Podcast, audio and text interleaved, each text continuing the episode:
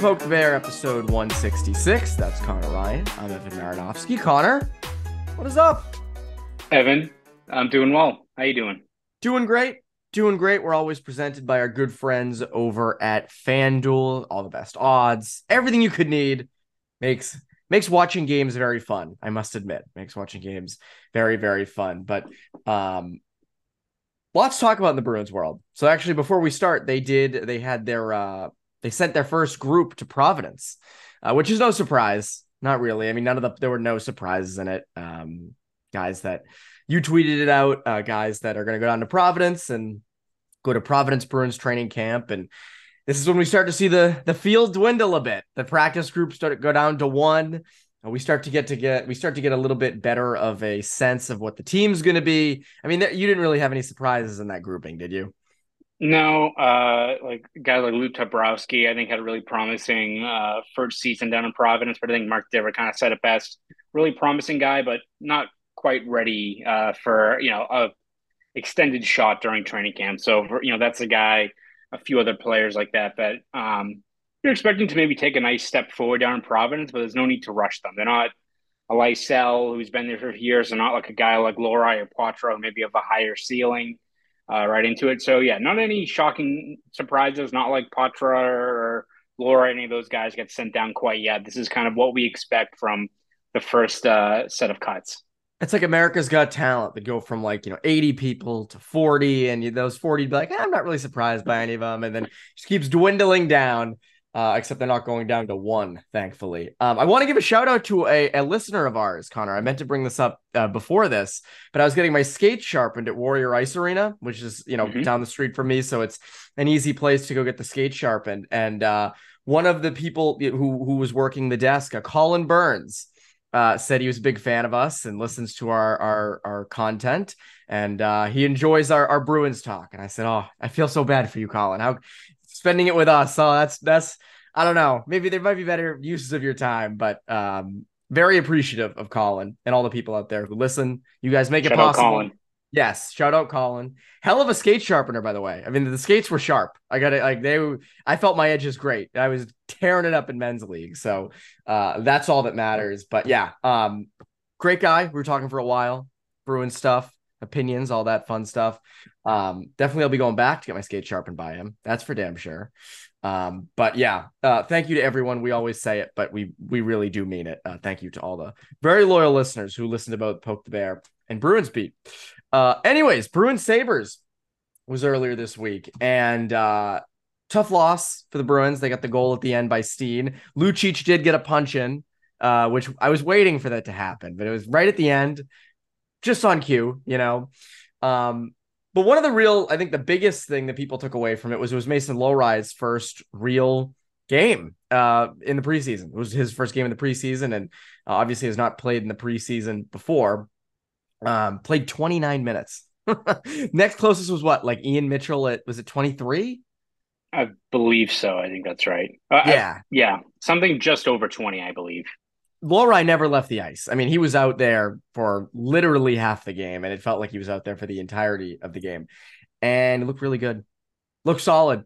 Uh, there were some little minor things, you know, a, maybe a bad breakout pass here or there, or you know, the pace seeming a little too fast, but for the most part, looked pretty damn good. What do you think?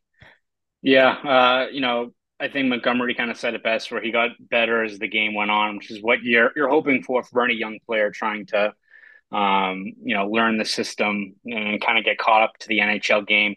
Montgomery did note, I also want to uh, extend condolences to Jim Montgomery and his family for uh, yes, uh, absolutely the, the, passing of his mother, uh, Dorothy. Um, so he'll be back on Sunday, I believe. But um, when you last spoke to the media, you mentioned that. I think like the, the time was a little bit off. I think they think he was more 25, 26, which is still pretty significant for a young guy like that, uh, getting thrown into the fire. Um, and it kind of goes off of what we still said with um, Matthew Poitras, where again, are these guys ready to make that jump up?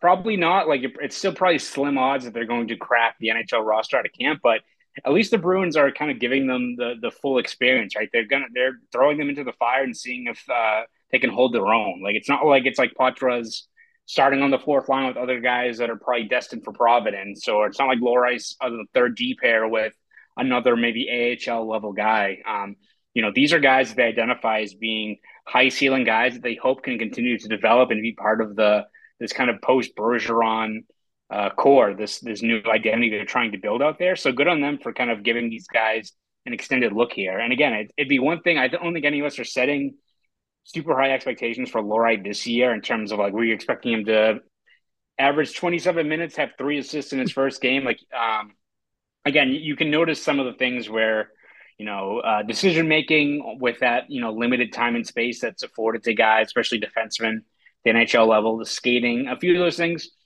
nothing out of the ordinary in terms of what some of these younger defensemen usually have to develop as they kind of uh, advance through the system there. But yeah, I, I, think it was encouraging just to, to see the Bruins give him an extended look like that. Like, was that a game that's going to necessarily put him in the positioning where all of a sudden he's fighting for the third D pairing spot next to like Forbort or what have you? Like, probably not, but he more than held his own under pretty heavy minutes out there. So I think that's at the very least very encouraging for a guy that, again, is he ready right now?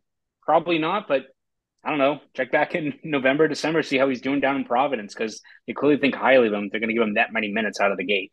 And the Sabres uh, had a lot of their uh, big league guys in yeah. there. You know, Tage Thompson and uh, Jeff Skinner, which who uh, Mason Lohrei dangled the Jeff Skinner thing. My goodness. Um, but that's the thing, and I think you you nailed it. There is like uh, doesn't have to be now, but I think the more the better he is in the preseason, if he continues to kind of go on this ascent, he might not, he probably won't make the roster out of camp, but he might continue that ascent into Providence so that in November or December they say, you know what, let's get him up here now. Let's let's see what he's got right now. And I think, you know, for a guy like Lohrei, that's a really good thing.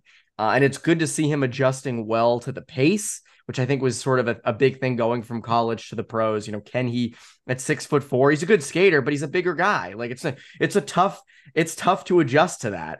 Um, and again, I think he he solid, had an assist. I thought he was good on the power play. Like, I think that was all there.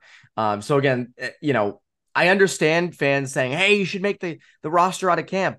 The thing with Lohrei is like they don't need him to make the roster out of camp, so I don't see the rush. Uh, you have six NHL defensemen. We'll get to the seventh defenseman spot later, but why would you want him up as the seventh D, being scratched yeah. or like playing, you know, not many minutes a night when you could be in Providence being the number one or two guy playing, you know, 25, 30 minutes a night. I don't know if you're doing 30 down there every night, but you know, somewhere in the 22 to 27 minute range every night in Providence in the pro game, I think it's a much better option for him. So the more reps, the better. Um, Johnny Beecher continued to look pretty good. Um, almost had a goal in front of the net. Again, I know the chance finishing has been a real issue of his. But again, he's fast. He seems to be in the right place in a lot of these plays. Uh, what have you thought of Beecher so far?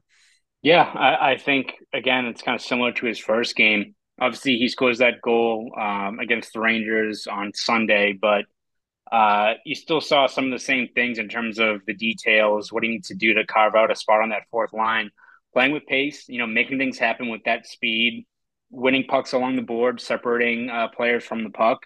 Again, I think that's what he needs to do to um, solidify his spot on that fourth line. And again, we'll see how maybe a guy like Patrick Brown uh, fights for a spot there uh, as this tramp kind of progresses. Because I still think he's probably the other most likely candidate for that fourth line center spot. Like Boqvist is a guy that maybe he's in the mix, but he's not very good at center. So I think you're kind of sticking him more on the wing. Um, so right now, like Beecher probably has the inside edge. It's just he has to keep on building it because again, when you look at the Bruins and what they're looking for. And a guy like Patrick Brown, who's again maybe limited offensively, but very good on faceoffs, really physical player, a veteran. He probably has the inside edge. Like it can't just be on Beecher, keep on moving his feet and, and just hoping that you know the the skill uh, sticks out. He needs to kind of play that physical uh, fourth line role uh, to a T to get this spot. And so far, he's he's done it. He's keeping it simple, playing to his strengths, and he's letting things happen out there on the ice as opposed to trying to do too much for what the role entails uh, as a fourth line center. You mentioned Boqvist. It's interesting because I actually thought he had a pretty good game on against the Sabres, and and you know he, he was on the left wing. He's probably going to be on the wing. Um, you know if he makes you know up with the Bruins. do you is that sort of an instance and like as you were talking about it, I was thinking about it, you know, Luch like we all love that Lucic is back. He's great, you know, awesome with the media, this and that. But like, is that an instance where a Lucic or someone like that kind of gets in the way of Boqvist potentially playing more minutes? Um, because I mean Boqvist they have vastly different games, but Boqvist seems a little more with the current NHL, uh, if that makes sense. Yeah, I mean, I think it's kind of the same way you view like Patrick Brown and, and Beecher that, you know, Perry Brown or in this case, Lucic has the inside edge, but I don't think it's set in stone as much as, again, uh, Lucic is a fan favorite. You ideally have him penciled in there, but if his game has declined or he's not being effective in what his fourth line role is now, and I think he's accepted like a checking line role. I don't think it's like he all of a sudden expecting him to be a top six guy. I don't think anyone's expecting that, even him. His game tails off where he's not effective or he's letting uh, other teams really cave in at fourth line, especially on offense, um, then the change is going to be there. Again, it all comes down to the internal depth that the Bruins clearly have prioritized this offseason with the amount of guys they signed. Um, so again, Lucic probably is the inside edge, but Boqvist seems like they're going to give him a look kind of wherever. Maybe he's on the fourth line at right wing. Maybe he's further up in the lineup on the third line. I think he has more to give offensively. So we'll see. But I agree. He he was really moving his feet, making things happen um, in the game against Buffalo, which Really wasn't the case for too many other forwards as that game kind of went on. Snap into action this NFL season with FanDuel, America's number one sportsbook. Right now, new customers can get $200 in bonus bets guaranteed when you place a $5 bet. That's $200 in bonus bets, win or lose. Now is the best time to join FanDuel. The app is easy to use and you can bet on everything from spreads to player props and more. And frankly, that's the best part about FanDuel is that you can bet on anything. You want to bet on how many touchdowns Mac Jones is going to throw this year? Be my guest. Maybe how many wins the Bruins are going to have in 2023-24. Go for it. You can really do it all. So bet now on an app that's safe, secure, and super easy to use. Plus, when you win, you can get paid instantly. So visit fanduel.com slash Boston and kick off the NFL season with an offer you don't want to miss. FanDuel, official partner of the NFL. 21 and present in mass. First online real money wager only. $10 deposit required. Bonus issued as non-withdrawable bonus bets that expire seven days after receipt. Restrictions apply. See terms at fanduel.com slash sportsbook. Gambling problem? Hope is here. Go to gamblinghelplinema.org or call 800 327 5050 for 24 7 support. Play it smart from the start Go to GameSenseMA.com or call 1 800 GAM 1234. No, it wasn't. And you wrote about this for Boston.com. A lot of passengers up front. And I think, you know, again, you know, we talked going into this uh, training camp of all the guys in the bottom six that are fighting for spots. And they brought in, I mean, even look at Danton Heinen and Alex Chiasson on PTOs, both of them in the lineup against Buffalo. Neither really did a heck of a lot. And again, it's one game. They will have more preseason games. But for guys like that who are really, the, the margin is razor thin, you can't have some of those no shows like they did uh, against Buffalo. Yeah, I think you kind of said it with um, these guys who are PTO contracts. They just really don't have uh, a lot of leeway, a lot of breathing room to really kind of carve out a spot when um, they really have to showcase their talents. And again, pretty quiet game for both of them. Again, Montgomery has kind of said that you know it doesn't all just hinge on one preseason game. You look at practices, how they play there, and I think especially Chiasson's been pretty impactful in practices, um, being really physical, making things happen on most of his shifts. Um, but yeah, again, you can have be a good practice player. You can do all those things. Maybe have a game where you score a goal in the preseason, but when you're a PTO guy and you have to leapfrog other guys in the lineup just to get a contract, you really have to kind of put your best foot forward. And right now, you look at just the amount of guys they have out there. Um, both him, Chiasson, and Heinen really need to kind of take that another step forward. They want to realistically be considered for that third, third or fourth line role. Because I mean, you look at it, whether it's uh, you know a guy like Lauko, Boqvist, all these different players, um, they they need to show a little bit more. Along with the guy like I think Merkulov was a guy who had a pretty high stock going into it. Again, he had a few stronger shifts later on. Even Heinen did, as I think the the pressure ramped up. You're trying to get back into the game, the game. But for a guy like Merkulov, who advertised as a really talented offensive guy, I think probably far too many lulls in that game, uh, especially early on. Yeah, I, I agree with you. Um, and I was not super impressed with Merkulov's game uh, against the Sabres. Looking for a little more. Again, we'll sort of see it hopefully more on uh, Friday night when their next preseason game is. But yeah, I agree. I mean, we've said it before. You could make four lines out of the guys that are fighting for those bottom six spots. And uh, it's again, it's razor thin for those guys. And you could make the argument that a guy like Danton Heinen's game is not one to jump off to the eye. You know, it's not one that's going to stand out a ton. Maybe you don't need that, but in a camp where there's so much competition, you do need to stand out. And, you know, reputation is one thing, but what you're doing in the current moment is another. So, um, I think I'm going to print a t-shirt with that uh, statement. I've never, that was a that's right deep. off the cuff. That's deep. Good job. That, that's going to get people in their, people are just crashing their cars because they're just so in their feels right now. Hopefully you're not crashing. Mm-hmm. Um, Please don't. Yeah. Well, I want to hit this next the uh, roster battles. What roster battles uh, do you see as still up in the air? Because some things are solidifying. It feels like you know you got Lucic probably on the left side to start on that fourth line, and Beecher, or excuse me, uh, Frederic and Geekie on the third line. And what are you seeing as roster battles right now? Yeah, I think kind of one of those uh, vacant vacant spots at uh, at wing on the third line is still really up for grabs. I think right now again, a lot can change over the next week, week and a half, but probably you're looking at Geekie at 3C, Frederic probably next to him. That seems like the the again, if you're looking at how Montgomery has kind of paired things out where it's a lot of uh, pairings like Pasta and Zacha, uh, you know, Marchand and and Coyle, like I think Geekie and Frederic's a, a group they want to keep together there in that third line. Who's the other guy that complements them? Remains to be seen, right? Uh, again, you can look at a guy like Boqvist, you can look at a guy like Heinen it kind of depends on whether they want maybe a guy that offers a little bit more offense to try to, because uh, again, I don't know if Frederic and Geekie are necessarily guys that drive lines. They hope that Frederic has more to give. They hope that Geekie can uh, produce more with more minutes, but uh, it's still kind of not set in stone there. So whether it's maybe a guy like Heinen who adds more defensive capabilities, they think Boqvist can offer more. Again, maybe Merkulov rebounds and can put together a better performance and they want to try him in that spot, I really think it's still completely up for grabs as to who kind of slots in there on that uh, other spot on the third line. Yeah, I I agree. I just, you know, it's a tough call because there are a lot and no one no one has stood out enough, I think, to really warrant those minutes. Um, and again, it's been two preseason games, but I still think uh, you'd hope to maybe have a little more clarity on that at this point. Maybe we will get some more uh, after Friday. But yeah, that that's one roster battle. I'll I'll say seventh defenseman. I think seventh defenseman is fascinating. Um, you know, you look at as I said, they have six NHL defensemen. You've got Grzelcyk, McAvoy, Lindholm, uh, Carlo, and you have Forbort and Shattenkirk.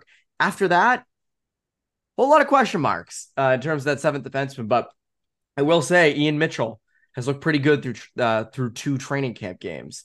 Uh, moves the puck well, solid enough in his own zone. Like, I think there's a legitimate case he has to pass Jakub Zboril um, to be that seventh defenseman. Uh, seems like he could be a little more reliable uh, than Zboril.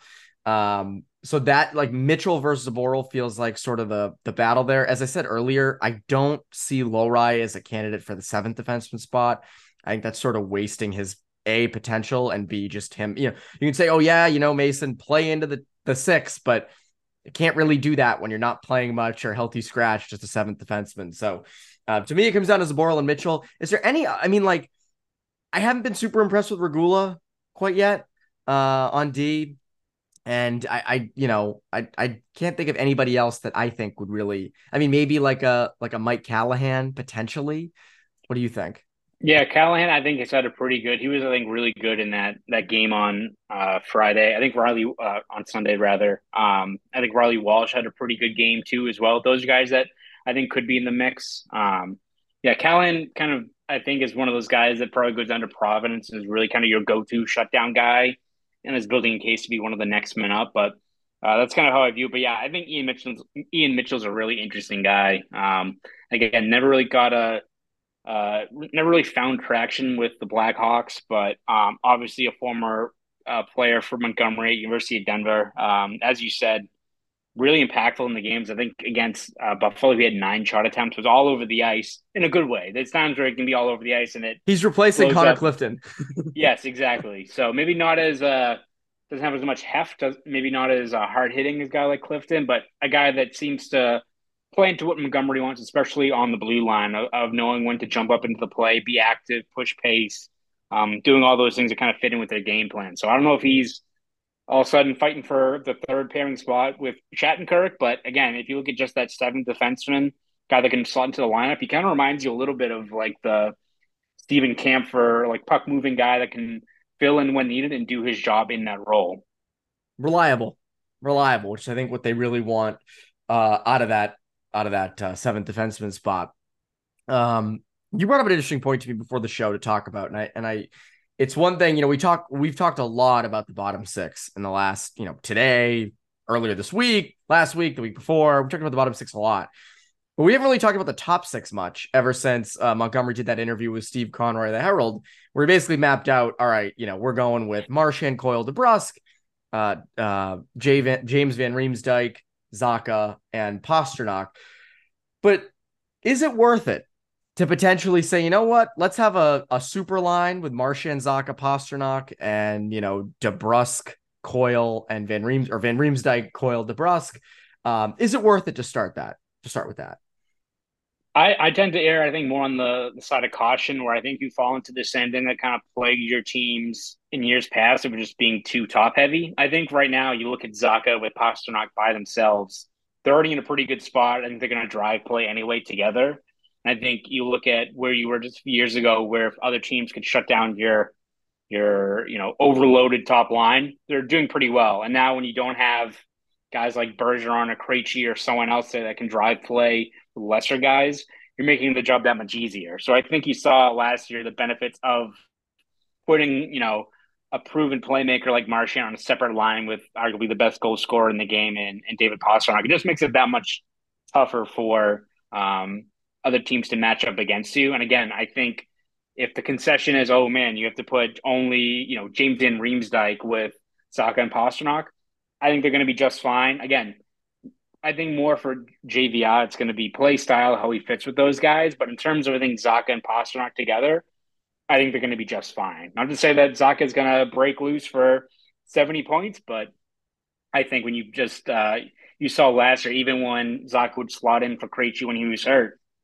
uh, anyone who I think skates David Pastrnak is going to do pretty well next year. And I don't think you need to overload it with Marchand. I agree. I also think balance is good. That's A, because you also you're gonna Marchand with Coyle, which will help his production. Um, and also if you're down a goal with 10 minutes left in the game, you can turn to you can switch yeah. up your lines. They're not set in stone for a whole game. So I would rather them go with the balanced approach that they're going with. Uh, I know you and I were both kind of on the the team, you know, try things out on the in the top six, throw Frederic in there, see what happens. Um, but now that they're not doing that, keep it balanced. Don't don't overdo it with a top line, and you can use that trio late in games when you're down a goal or you need you know more than two. Um, they might not be down a goal a lot to the Tampa Bay Lightning though. Might not be down a goal a lot to them. Uh, big news out of Tampa uh, on Thursday. Uh, Andrei Vasilevskiy had a micro dissect discectomy Oh, I can't read. Micro processes. Micro processes on a lumbar back herniation uh, this morning. He's expected to miss the first two months of the regular season. Uh, that's pretty sizable. Now, you could argue, first of all, I don't know how two months for that kind of thing and on your back. I don't know if that's just going to be like, I'm back eight to 10 weeks later. I'm good to go. It's a back thing. I think the, you know, the pro, not the pro, but like, I guess the, the, um, what's the word? The good in all of this bad for Tampa is it's more rest for Vasilevskiy. But again, like, is that back going to be normal when he's back? I don't know, but I, I don't think it's yeah. good either way. Not a hot take. Yeah, no, I don't think it's good. Yeah, no, and again, it comes down to when you look at these other teams that are fighting for the spots in the Atlantic. Uh, people obviously focusing on the Bruins and taking a step back, which was inevitable. You're not going to be the same team you were last year. I think we both agree they're still going to be a, a playoff team, but Tampa's one of those uh, teams too that you wonder how much they have. You know, you look at their top end talent; it's evident they can still have enough high end skill to kind of uh, outscore teams, what have you. But when you look at just the amount of depth they've lost, even guys like you know Ross Colton, uh, you know Alex Killorn, um, all these other kind of key pieces they had, you lose them. Now with Vasilevskiy being kind of the main game breaker again, we've said before, Vasilevskiy when he's on his game can win you series by himself. It doesn't even matter if Kucherov or Stamkos or any of these guys are hurt as well. Um, you have that factoring into it, but yeah, as you said, it's one the most important position out there. You have him missing for two months, and again, I don't know how many back surgeries, especially where it's only a two month recovery time of how it is. It's it's one of those ones you see that, and it's like kind of the same with like an Achilles injury. You see it, and you're like, that's not great. You don't want a back injury or anything like back, hip. Aaron Rodgers saying he'll be back for the playoffs. You know, like yes, exactly. your dreams. I don't know about yeah, that. I don't know. So yeah, I mean, it kind of goes into you look at the Bruins and where they are. Um, and a lot of said about them plummeting down the standings, but Tampa's another team you have to be cognizant of. And again, it's as much as I think we can paint out that Toronto's going to be probably up near the top. Florida, barring some severe regression, should be in the mix as well as being a teams uh, that are going to be near the top of the Atlantic. You look at Tampa, you look at like what Ottawa is going to be, you look at what Detroit's going to be, all these other teams, Buffalo, team, the team it's going to be in the up and up, but we'll see because they got a lot of younger players at key spots there barring like Toronto, like are there any other teams that like you can project, you know, project where exactly they are going to land? I think we can assume that Bruins, Florida are going to be in the mix. Tampa is still going to be in the mix. They're still too talented, but um, again, how it all kind of maps out, I think it's kind of anyone's guess right now. Yeah, I I don't know. I you know I still have the Bruins at three. I don't know if the I, think I had Tampa initially at two. This doesn't help uh their case at all to be two. Um, you know, again, like does a team like Buffalo catapult into the top three? Do you know, do the Florida Panthers get into the top three? I know that you know they have their own um they have their own injuries and uh different things like that, and they've they lost pieces over the offseason. Um, thankfully the Bruins won't have to deal with Radko Gudas trying to take their head off every every play. Um, but again, it's it's sort of like like hockey East. Hockey East has, you know, a solidified top team, Boston University, and the bottom teams are pretty evident. But in between, it's a lot of who the hell knows. And it feels like, you know, the Atlantic is a similar thing. But again, I, I, I saw you quote tweet something. I, I think it might have been ESPN who uh tweeted out their, their rankings. It might have been ESPN. Um, ha- they both yeah. had the Bruins in like second and third. People were like, yeah. "What?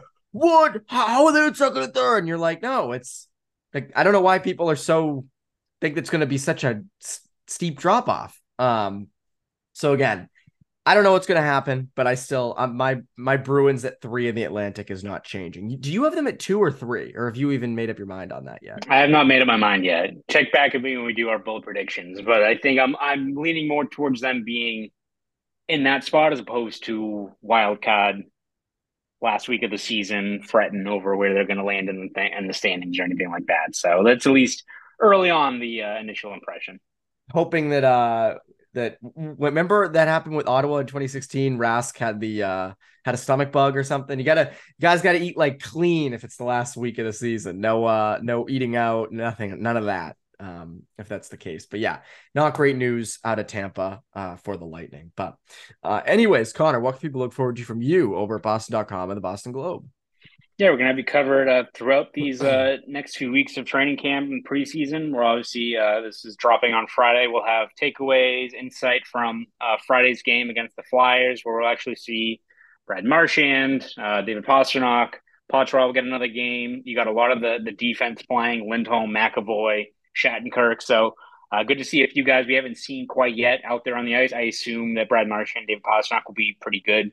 Um, I don't think that's a bold take, but uh, throughout these next few weeks, uh, we'll have you covered throughout with lineup uh, battles, roster battles, all that good stuff. So please read all of our stuff over at boston.com. If you want to follow me on Twitter, you can at Conor Ryan underscore 93. Go do all that. We're presented by FanDuel. This has been Poke the Bear. You Poke the Bear listeners have a great rest of your week.